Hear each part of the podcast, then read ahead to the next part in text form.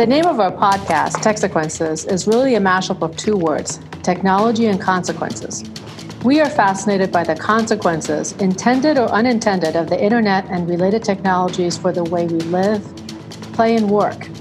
We are your hosts, Leslie Daigle and Alexa Raad. We started our careers at the dawn of the internet and have been friends, colleagues, and comrades in arms for the better part of 20 years. In this podcast, we examine the impact internet related technologies have made or may make in our lives.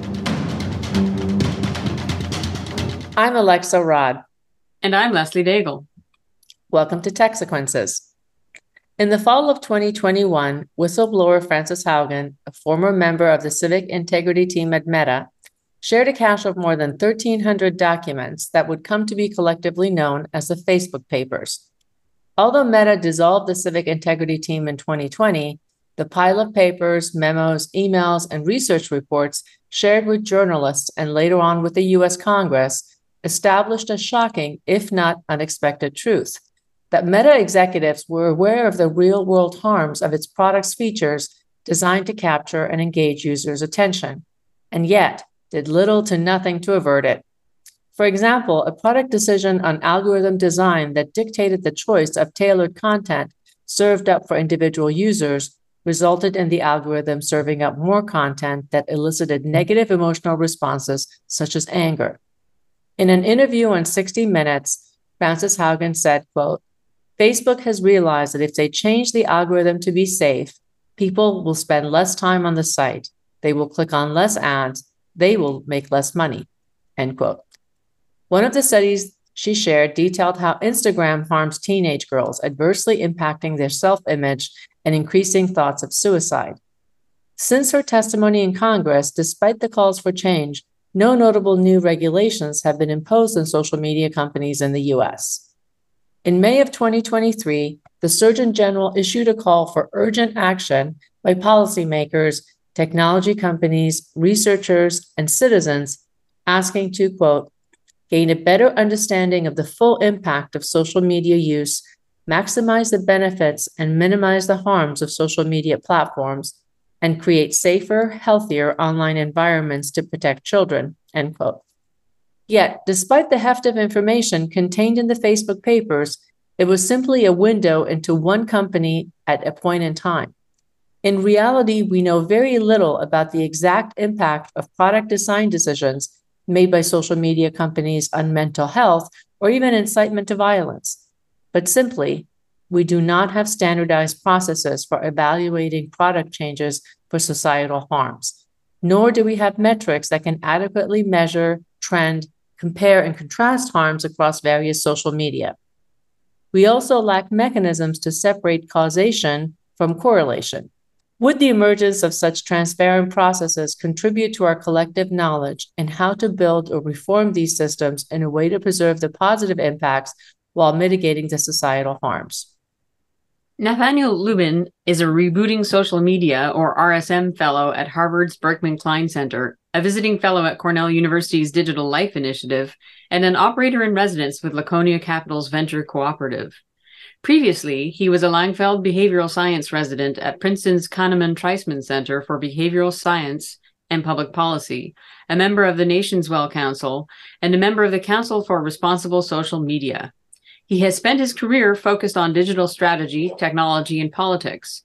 Nathaniel founded Fellow Americans, a nonprofit which creates and tests more effective digital content, focusing on topics like COVID 19 response, civic participation, and improved social trust while working with some of the largest progressive organizations.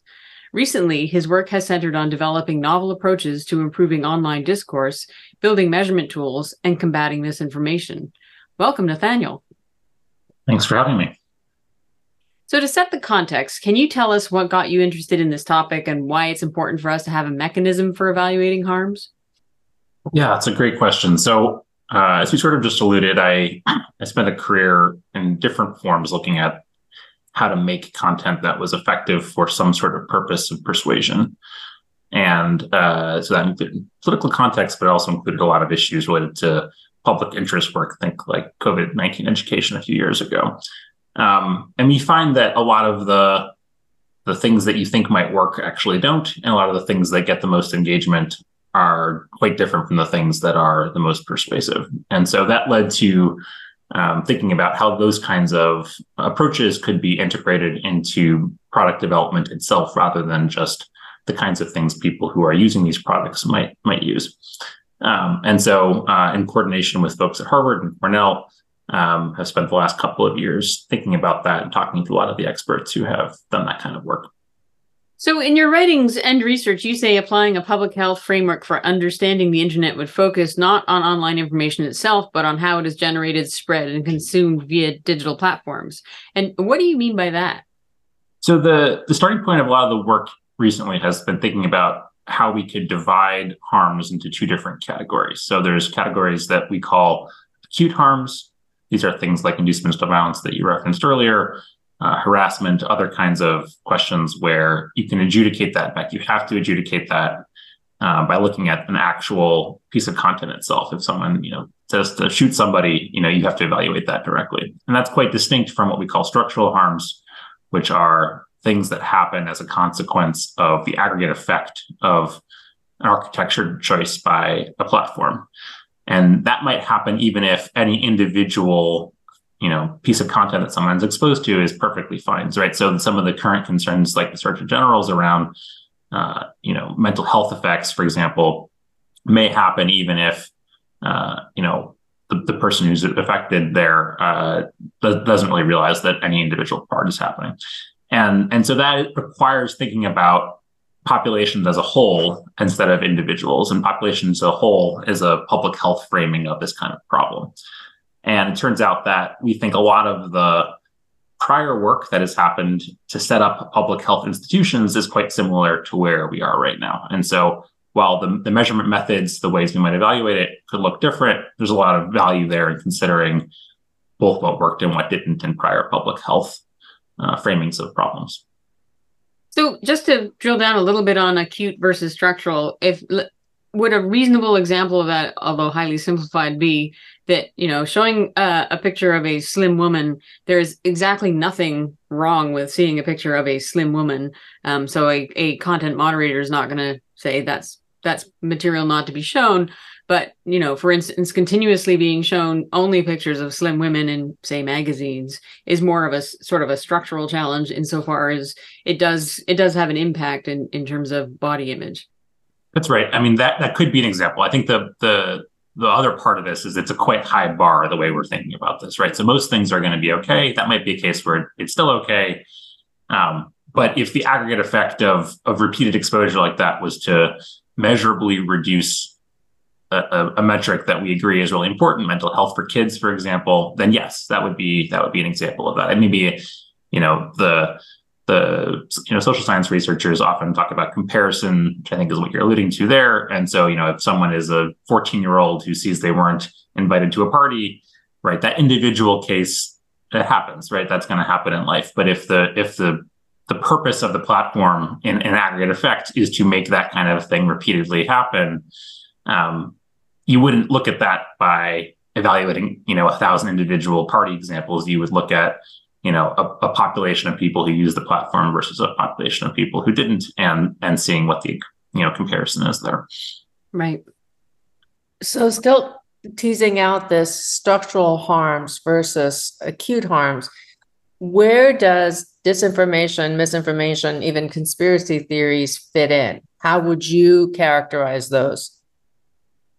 Yeah, so I think they're they're uh, intersecting with both of these. Um, there are certain kinds of content based conspiracies where you might want to have an acute evaluation, and the intervention for an acute evaluation would be some sort of content moderation, right? So this is not arguing that content moderation is not important. We think it's very important.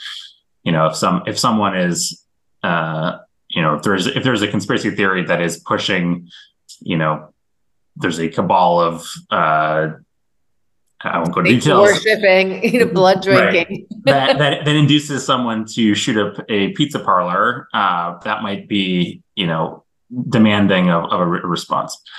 Um, there are other kinds of of misinformation that are or, or disinformation that are operating, you know, above a, a, a threshold where I think it would be appropriate to do a content based intervention, right? And we could think of all kinds of topics like that. Um, and the point is not is is that if you do this kind of an intervention, you don't you don't have to um, you know engage with a a content based reduction in uh, in reach or, or, or, banning. You're instead thinking about the architecture itself and saying, hey, we have a choice about what kind of set of promotions to, to put out there. You know, that will have effects in terms of what's seen. But, you know, rather than thinking about metrics like, you know, direct misinformation promotion, we could say, hey, is the effect of this thing that it is pushing society in ways that we think are good? Are people happier? Are they more educated? Are they more, um, you know, socially cohesive? That might be upstream of any particular evaluation. So it's a combination of both, is the answer. Earlier, you said you made a distinction between user engagement and persuasion. And in my head, they're somewhat in, intertwined because in order to persuade somebody, you have to engage them. So, what is the distinction in your mind between user engagement and persuasion, particularly when it comes to harms? Yeah. Um, so you just framed it very similar to the way that I would, which is, um, you know, if you if you want to persuade someone, they have to consume the thing, they have to see the thing, right? So that that is yeah. where the engagement part of this comes in. It's a threshold question. Um, in most of the advertising world, particularly in social media, though, those are conflated much more, right? You say, if you get high reach and you know your picture of Coke is is seen by people, that's good, and generally, it, you know to first approximation does translate to you know some sale goal because of because of the brand recognition that's really not true for public interest kinds of content right? Where you just say the, the mere fact of of having seen exposure to something does not say whether someone is persuaded by that. And in fact um, in research that we've done to first approximation it's it's literally a zero correlation or even a negative correlation. That is to say if you if you try two different messages about COVID education, the one that gets the higher engagement rate very often is less persuasive about what you're trying to do than the one that gets more. And we think that's because, you know, generally speaking, these algorithms are selecting for people who are already agreeing with what what you're trying to put out there. That's the function of it. So the thing that does is is is picking up there is, is not a signal for whether information transfer is happening. It's whether agreement is already present. So these algorithms are really already geared towards confirmation bias, is what you're saying. Yeah, I mean it's it's it's it's selecting for people who are already in agreement. Is what I would say. So yeah. so confirmation bias would be would be reinforcing a thing that you already believe. That's true, but you know there's just not there's not new information being transmitted very often when that's happening. So how do we turn this around to to address things at a larger scale? If you say that you know content moderation is necessary for addressing the acute challenges, what what is a good approach to addressing the structural ones? Yeah, so that's that's the, the, the project we've been trying to to frame here is how would one actually do that? It's obviously a very hard question, and it's you know there have been even in the last week there have been academic studies that have come out from from Facebook in, in the 2020 cycle um, we've sort of been starting from first principles here of what would it take to try to answer a question where there is really a lot of public consensus on the importance. So think kids' mental health, which is you know everyone agrees basically is if if it was true that that these platforms are making mental health for kids worse, that would be a, a societal problem worthy of of significant intervention. It's bipartisan. And so rather than um, coming at this after the fact, the thought the thought is, you know, these platforms are already doing holdouts and A/B testing all the time when they produce, um, uh, when they actually develop these products when they are um, putting them together. And we could include some of these public interest metrics alongside the growth metrics that they are already producing. Some evidence that these platforms do this circumstantially already. Um, there's cases for that. But so far as we know, it's not consistent, it's not systematic, and it's certainly not reported externally uh, outside of you know leaks or subpoenas or something like that. And so that creates an incentive for them not to do it in a way that is comparable. We even see this, you know, in some of the recent cases where the comparisons are to holdout groups that are reverse chronological only, not to other choices they could have made. You know, they're for very limited time horizons. They're for limited questions in the product. Like what we're talking about is something much much broader. It would be saying, hey, let's let's look at you know the aggregate changes on the entirety of a plot for product over a quarter or over a year or over six months, whatever timeline, you know, longer timeline, more comprehensive, and start setting benchmarks where you say, hey, we, you know, you can make changes. Most changes you make are going to be fine, but you know, if it makes this this metric on mental health in aggregate worse, you have to roll back. You have to change it, and so that gives product creators, product leaders, you know, a choice to interpret how to respond to that, right? They're not saying this is the change you need to make. You're saying make the consequence of any changes you make in total, not make this metric worse, right? So it sort of gives the the product teams their own tools to choose how to interpret that or what to do in response, but having hard benchmarks that are evaluated by third parties. The other part of it is, um, and lots of smart people who've worked at these companies and, and others who are working now, uh, you know, know that the, you know, these effect sizes are very small, and they're very small largely because they're evaluated usually over the course of the entire population of products, And that's a problem for this as well, because we know that there are very small populations that have disproportionate effects. And so the second part of it is in advance, prior to actually running these experiments, is identifying populations that are much smaller and that are where there could be acute challenges. So in the case of acute mental health harms for teens, that might be, you know, high usage of certain profiles, certain ages, whatever. Not looking at, you know, the entire user base of Instagram. We'll be looking at, you know, a much, much narrower group. And, and if that case, you know, the, the place where you'd have the highest effect size still shows no problem, which, you know, to be clear, in most cases, I think you would show no problem then you'd have a lot more confidence that the product is, is acceptable. And this is quite similar to what we do for many, many other consumer products elsewhere, right? If you are looking at pharmaceutical drugs or car seats or whatever, you know, we, we subject those things to similar kinds of evaluations before putting them publicly. That's been a, a really great argument made by a ton of folks saying that, look, these, we've done this with other industries, for example, in healthcare, pharmaceuticals, where a manufacturer, an automobile manufacturer, for example, is responsible for changes to them they make to their products. And they're they're responsible for metrics you know dealing with metrics measuring them reporting on them. I think you're saying the same thing. Um, but are you are you advocating that we should have you know congress should pass a bill for example uh, to to make this into laws that these uh, social media companies are now responsible for the, the design changes that they make to the products and how these design changes may be responsible for acute or structural harms. Is that what you're proposing? Yeah, I do think we're going to need a law to that effect. And you know, in, in the EU and the UK, they're considering versions of this right now. They're a little farther ahead of us. Um, Congress is considering a couple of laws right now, which you know try to accomplish some similar things in different ways, right? So um, the Kids Online Safety Act, for example, just out of committee this past week, the time of this taping. Um, and, you know, I think a lot of the current legal approaches in this country are about restrictions to access for kids rather than evaluation of that.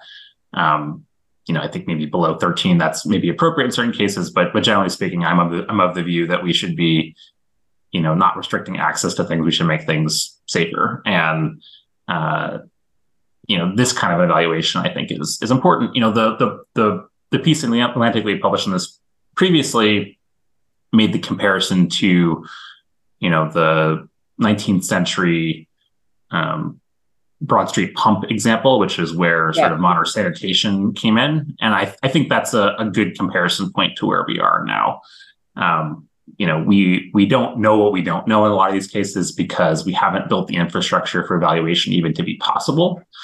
And that's the first step. We need to know what these effects are looking like so that we can then start having restrictions on places where there's real problems. And you know, we can't over prescribe what the solutions are until we actually have a better sense of where the problems are actually being created. And so, yes, it would be great if if big product leaders would do that because they choose to. And there's definitely people in these companies who are doing that. So we want to lift those people up uh, and maybe some of the new cohort of smaller companies that don't have a lot of the same uh, incentives might do that more. But it's hard to imagine that you know big companies that have real incentives not to do this are going to do it without a lot of support and, and pushing, including from from legal channels. Your your statement that you don't want to reduce access, you want to improve safety, really caught my ear, and and I'm sort of chewing on like what's the difference then between movies which have age ratings because they're all about the content and you know you can pretty much publish maybe not anything but you can you can put a pretty wide range of um, gory movies and whatnot um, and then restricted by age. But i think that part of your point going back to the the pump example is if people have the expectation that you know they can access certain things that are they can access stuff and and have an expectation that it is safe I mean, that seems to be the distinction. So um, I'm not going to sit in a car these days and expect that this, there will be no seatbelts or that the seatbelts will fail. I expect that to be available. Um, I'm not going to worry about, you know, filling my water bottle at the airport um, because I'm confident that this is safe water. So if I'm understanding you correctly, rather than putting age ratings on, you know, different content in or, or you know, user group ratings on different content in in these online services, you're trying to build a world where we can understand this is what you do or do not do in order for this content to be safe. Yeah, I mean, I, I, think there are cases where age restrictions could be one of the tools in this toolbox. But you know, for example, proposals that say, you know, under 18 social media is banned, which has been put out there in certain cases. Like I'm, I, I think that kind of a structure, and it's usually paired, in fact, with a parent approval structure, right? So it puts the burden on parents to decide what what is appropriate. I don't think those kinds of interventions are are going to be effective. A, but B, even if they were, it, it sort of puts parents in an impossible spot, right? Parents are the face of a lot of these challenges, and you know, a parent understanding what the effect of a massive, you know, X billion dollar company's product changes, particularly with something that's as, as dynamic as this, is an unfair fight, right? And so, do parents have an obligation and responsibility to make good choices? Of course, but the baselines should be different than than that particular setup, right? So, um, you know, if if a product is inherently, you know, creates a high likelihood or a reasonable likelihood of these kinds of challenges for kids, then there should be changes to that product upstream of any decision by a parent. And then a parent should also have an obligation to choose whether even that upstream version is acceptable. And maybe it's not for certain cases, but but those are not the same underlying question. And I think they're very often conflated in the current political dynamic. We're uh, in a in an era where social media uh, is controlled by a few uh, billionaires. Mark Zuckerberg, you know, back in his day, uh, Jack Dorsey, now Elon Musk. Uh, Musk, for example, just two days ago reinstated Kanye West's, um, you know, account. And th- there's a lot of critics who say that the problem really is the fact that this is based on an attention economy. In other words, this is um, surveillance capitalism. It's all being underwritten by, you know, programmatic advertising, and therefore these algorithms are really incented to engage greater user content. You know, have more um, content that is a little bit caustic because that brings more eyeballs. So the problem in their mind is it's surveillance capitalism. It's the fact that these are being controlled not by necessarily product teams making decisions, you know, based on metrics, but sometimes by very eccentric billionaires and wherever their fancy lies on that day. What do you say to to those critics? It's a good question. I mean, I think we we so there's a long section in this in this full academic paper that talks about some of the contrast between the framing that we have and some of the um, surveillance versions of this, um, they're intersecting, right? Some of the some of the ways that these might impact people are related to each other. I, I think the the the take that we are we are putting forward here is that um, the way that that would manifest as a problem would sh- should be measurable using the kinds of metrics that we are talking about, right? So if your concern with with a product is that they're stealing data and that data has a sort of autonomy or or personal property dynamic that can be regulated and should be regulated in the way that we do data in many other contexts. If your concern is the advertising model as such, then I don't personally think that's a reason to restrict someone. I think we have a free country and society that sort of respects these different models. And um, there should be a pretty high burden high burden to those kinds of restrictions. The high burden, in my view, should be exactly the kind of evaluation that we're proposing here, right?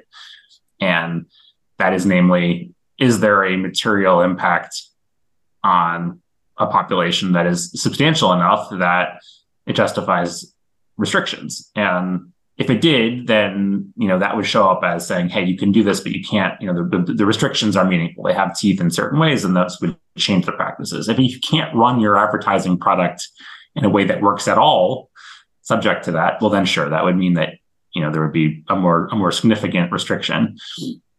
In practice, though, I don't think that's what's would be likely. It would, you know, it might at the margins reduce engagement a bit or or make it less profitable a little bit, but it wouldn't be of a type that would say, "Hey, this is impossible altogether."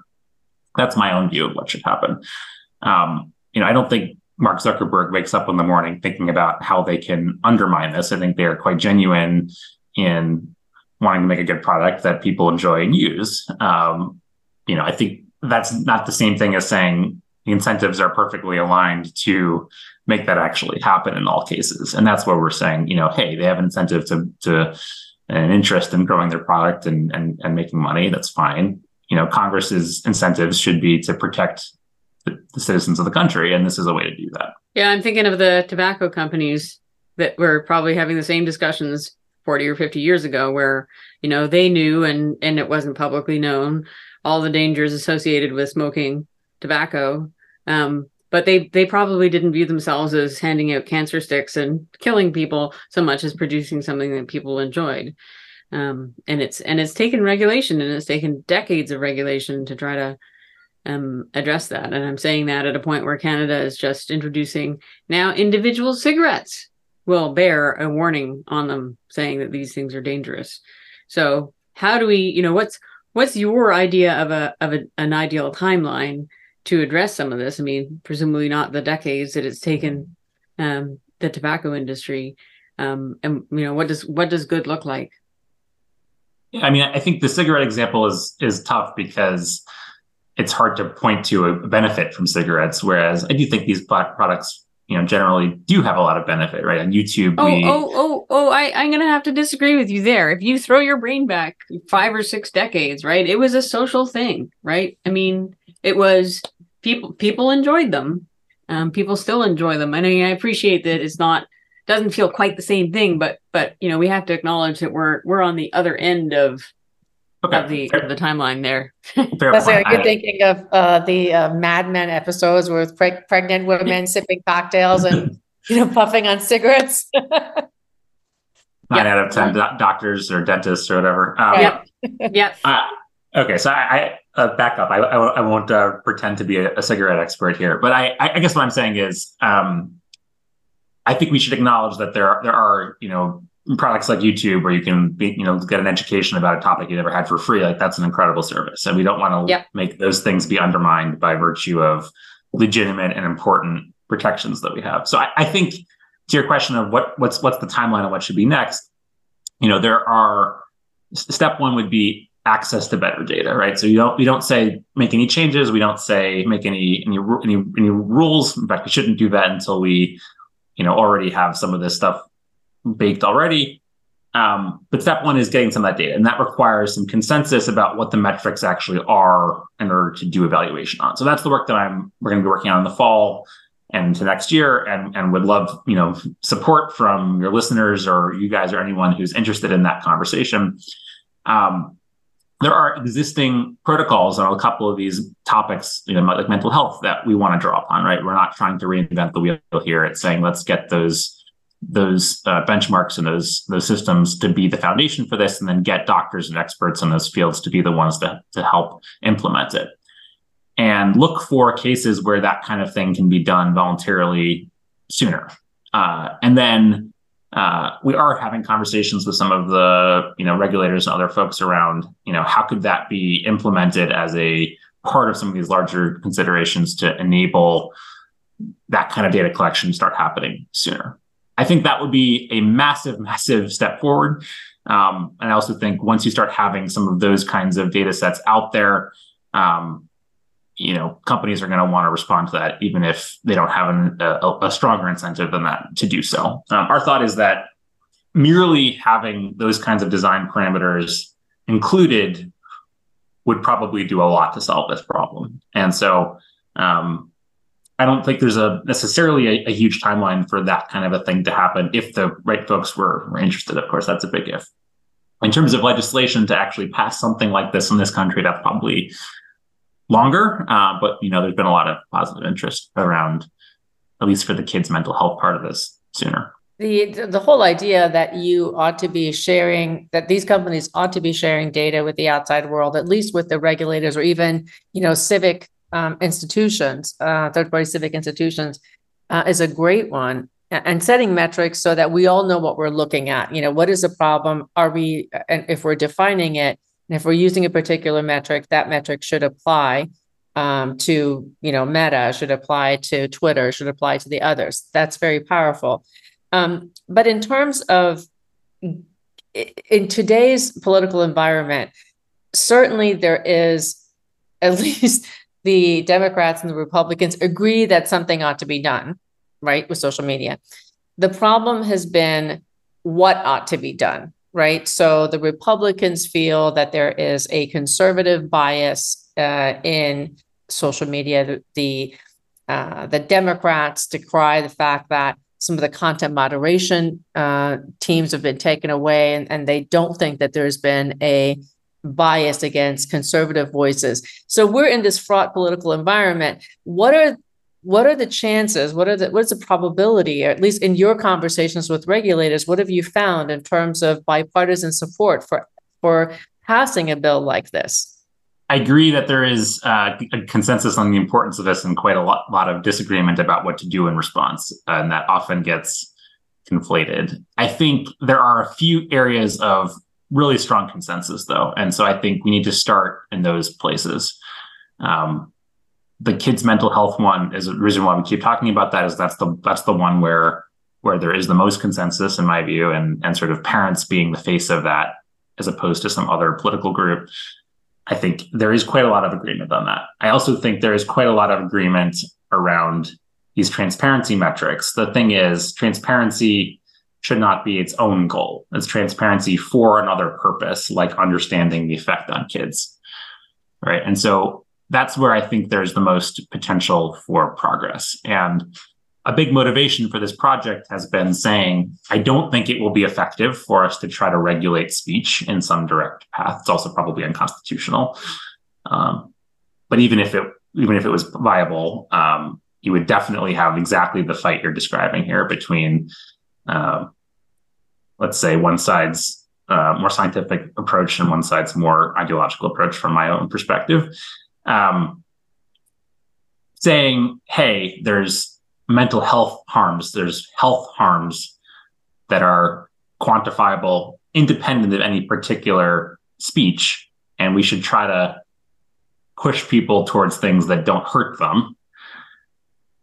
I think that's an approach that could be much more bipartisan than saying, uh, let's go after the speech itself.